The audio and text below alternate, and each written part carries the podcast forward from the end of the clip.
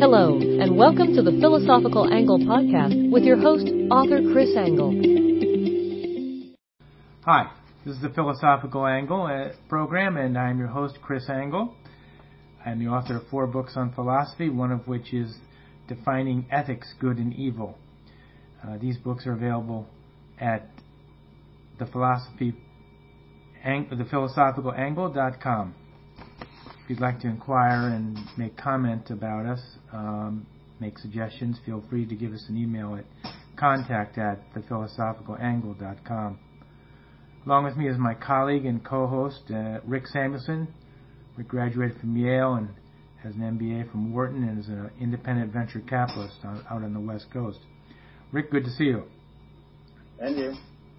The purpose of the philosophical angle is to examine the nature of concepts being used in current media, and secondly, secondarily, to use those definitions to understand the righteousness and ethical superiority of conservative positions. And this week we're going to stray a little bit from that purpose and go into the last view of the Russian collusion story, why it is that they look upon, that they dwell on this story. And as everybody knows, we have on the front page, we have in every discussion on every major channel on TV and radio, the Russian collusion story between the Trump campaign and Russia. It's never ending and it's amazing. The whole story has been fabricated, yet it is such a major story with the media, and it's ubiquitous. Uh, it's uh, it's there's the story is that there's a collusion by by President Trump's campaign with the Russians to steal the election from Hillary, with no evidence that a crime has been committed. Do the newspapers and TV talk shows go incessantly about the about the Trump campaign collusion and Robert Mueller and his investigation. And yeah, yes, there's, there's, there's clearly no evidence. And all they say is, well, the investigation is not over yet. So, oh yes, uh, Mueller has come up with some indictments, uh, but they don't have anything to do directly with the Russian election. And uh, they don't have anything to do with the, the Trump campaign collusion um, with, with the Russians. Yet, even though without any evidence of any crime, the daily practice of the of the democratically controlled broadcast media uh, is to put out every day more stuff or talk about the Russian collusion and and Russians stealing the uh, presidential election. It's it's amazing uh, that the investigation, this whole story, is now in its second year, and yet they have yet to come up with any voter to say, "Oh yes, um, the Russians influenced me, and they and, and I'm sure they influenced everybody else." They they can't even come up with one person. So, so the upshot or the, the summary of all, of all this is that this big investigation, ongoing for for a lengthy period of time, in, in spite of no evidence, and er, and everybody talking, it continues, and it gets uh, a little boring day after day, and I'm uh, I'm pretty much uh, sick of it, as uh, I'm sure everybody else is. So one day in the not di- uh, too distant past, I'm speaking with a friend of mine who's a Democrat. And he's telling me that there's no doubt in his mind that Trump and his candidacy and, and his campaign that there is collusion and uh, and it will be exposed. I was shocked. So there was I, so there I was. I'm listening to him and noting his full conviction in the matter, and and then I looked at myself and I noted my full conviction in the opposite direction. And my reaction was the following. He, being on the left, with his full conviction in mind with absolutely no evidence put forth uh, on, by the investigating authorities, pretty much Robert Mueller, my conclusion was my friend is stark raving mad. It reminded me of, of Albert, Albert Einstein's famous saw uh, that if you do something over and over, getting the same result, but you expect something, you expect a different outcome, then you're demonstrating a, a mental illness. Well, I think we can apply this wisdom of Albert Einstein and his maxim here uh, to this problem of the of the Democrats expecting a different result every day on the news.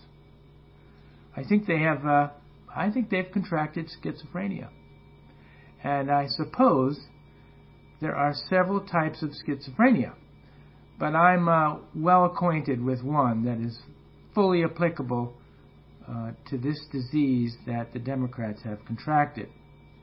This type of schizophrenia is more specifically, I think it's called paranoid or par- uh, paranoia schizophrenia, and it occurs when the patient experiences a shock. That is, the patient um, in his life comes upon a serious problem uh, that is too much for him to handle, and the trauma that the problem presents to the patient is is is so overwhelming, and it's uh, so overwhelming to the extent that the patient cannot deal with the problem rationally because the mind of the of the patient is not equipped to handle that that trauma of of the particular problem. It seeks to manufacture a smaller problem, which draws its attention away from the, the major problem. And typically, the minor problem will become a uh, is a form of paranoia. And an example of that is the uh, progressive utopian socialist Democrats could not believe that Hillary lost. They had to manufacture a different problem to divert their attention away from, the fa- from their failure at the ballot box.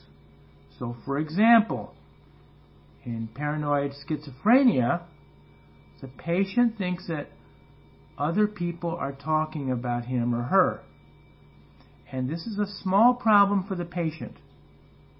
And it results in the patients always trying to, to understand what it is that the other people are, are speaking about uh, concerning the, the patient. Of course, they're not speaking about anything at all but the patient is just imagining this. It's part of the, the disease that the patient has contracted. And this paranoia is just to allow the patient's mind to deal with the smaller problem so it doesn't have to deal with the larger problem, so, such as the Democrats speaking incessantly about Russian collusion.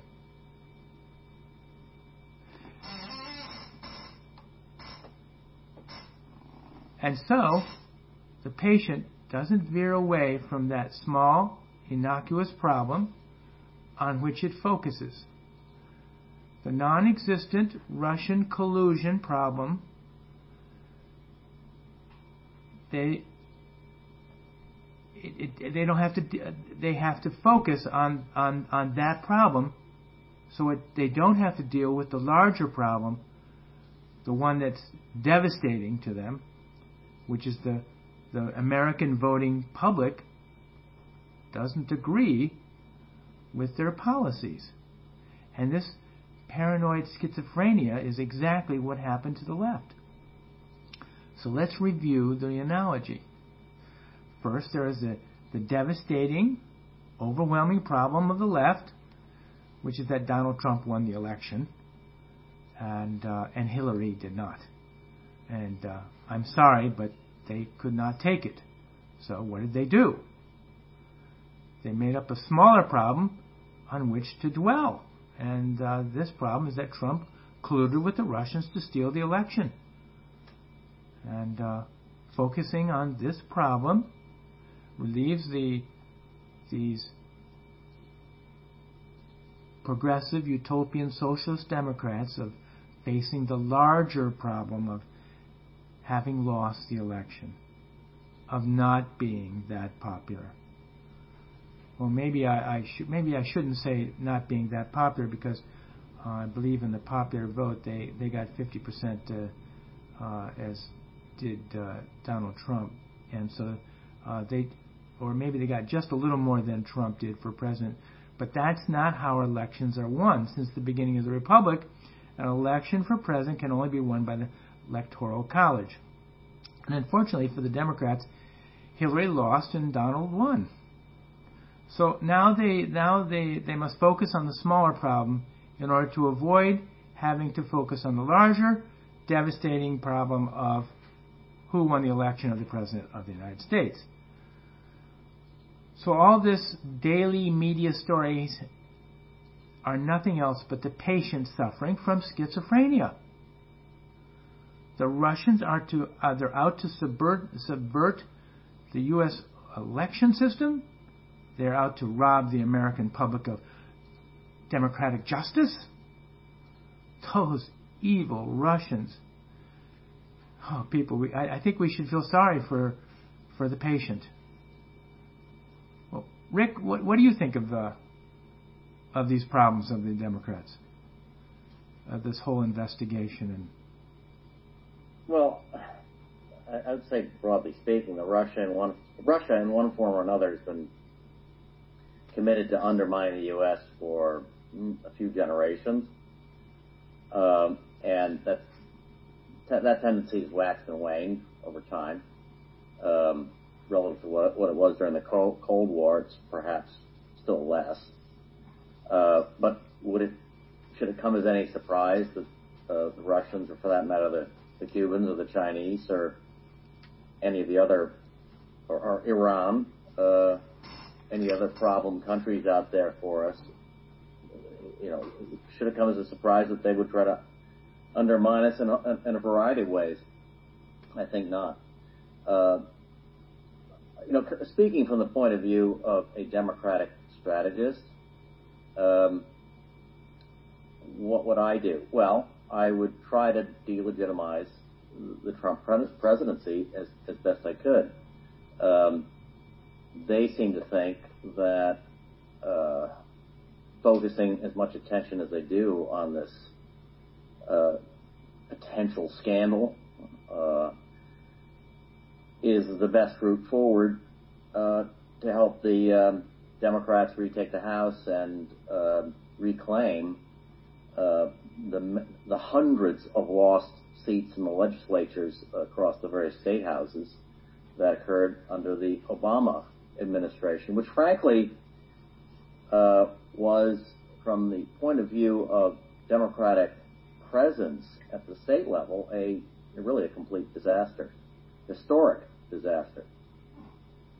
Um, so, you know, the, it doesn't surprise me that you know, the media hounds who are not terribly high quality anyway, um, and obviously allied in many cases with the Democrats would kind of follow along with all this.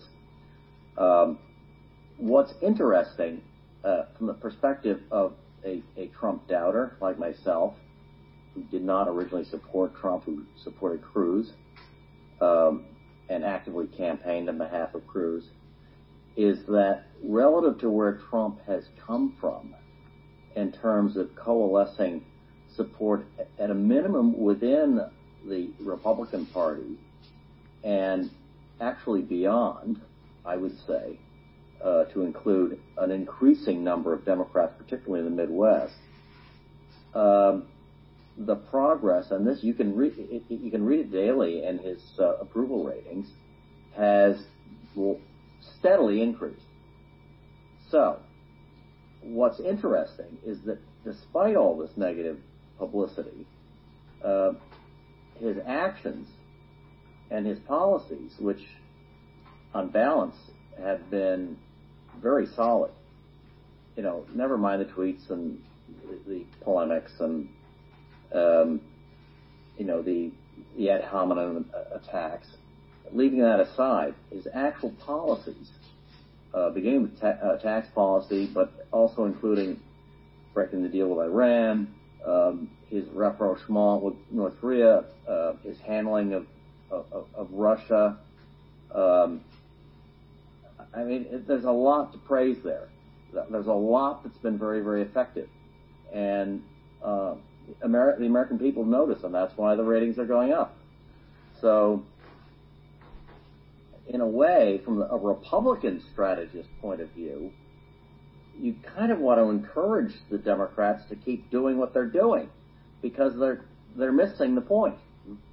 Uh, and if they keep doing what they're doing, uh, and rely, you know, pretty much on Bernie Sanders to provide policy guidance, uh, I see the likelihood of, you know, this blue wave um, allowing the, them to take uh, retake Congress, for example.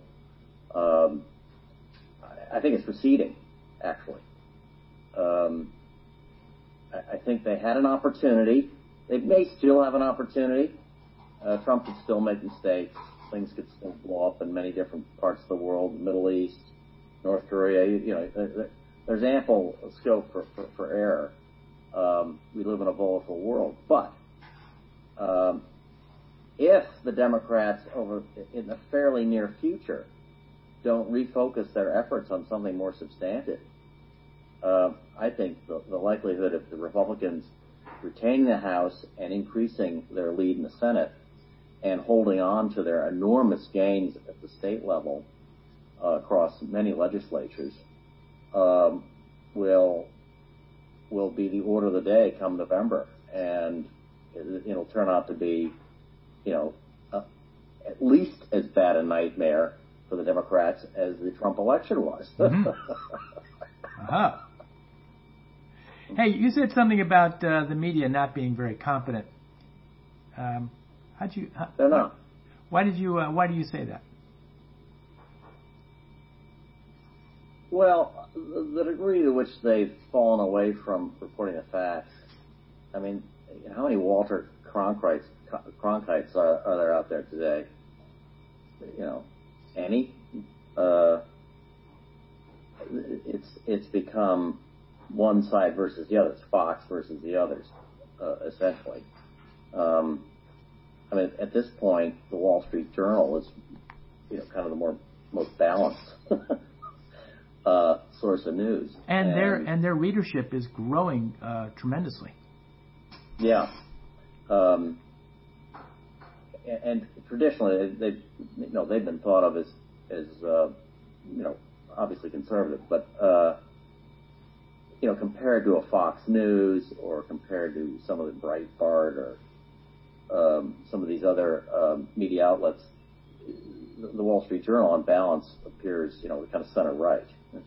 Um, there's no kind of center left publication left.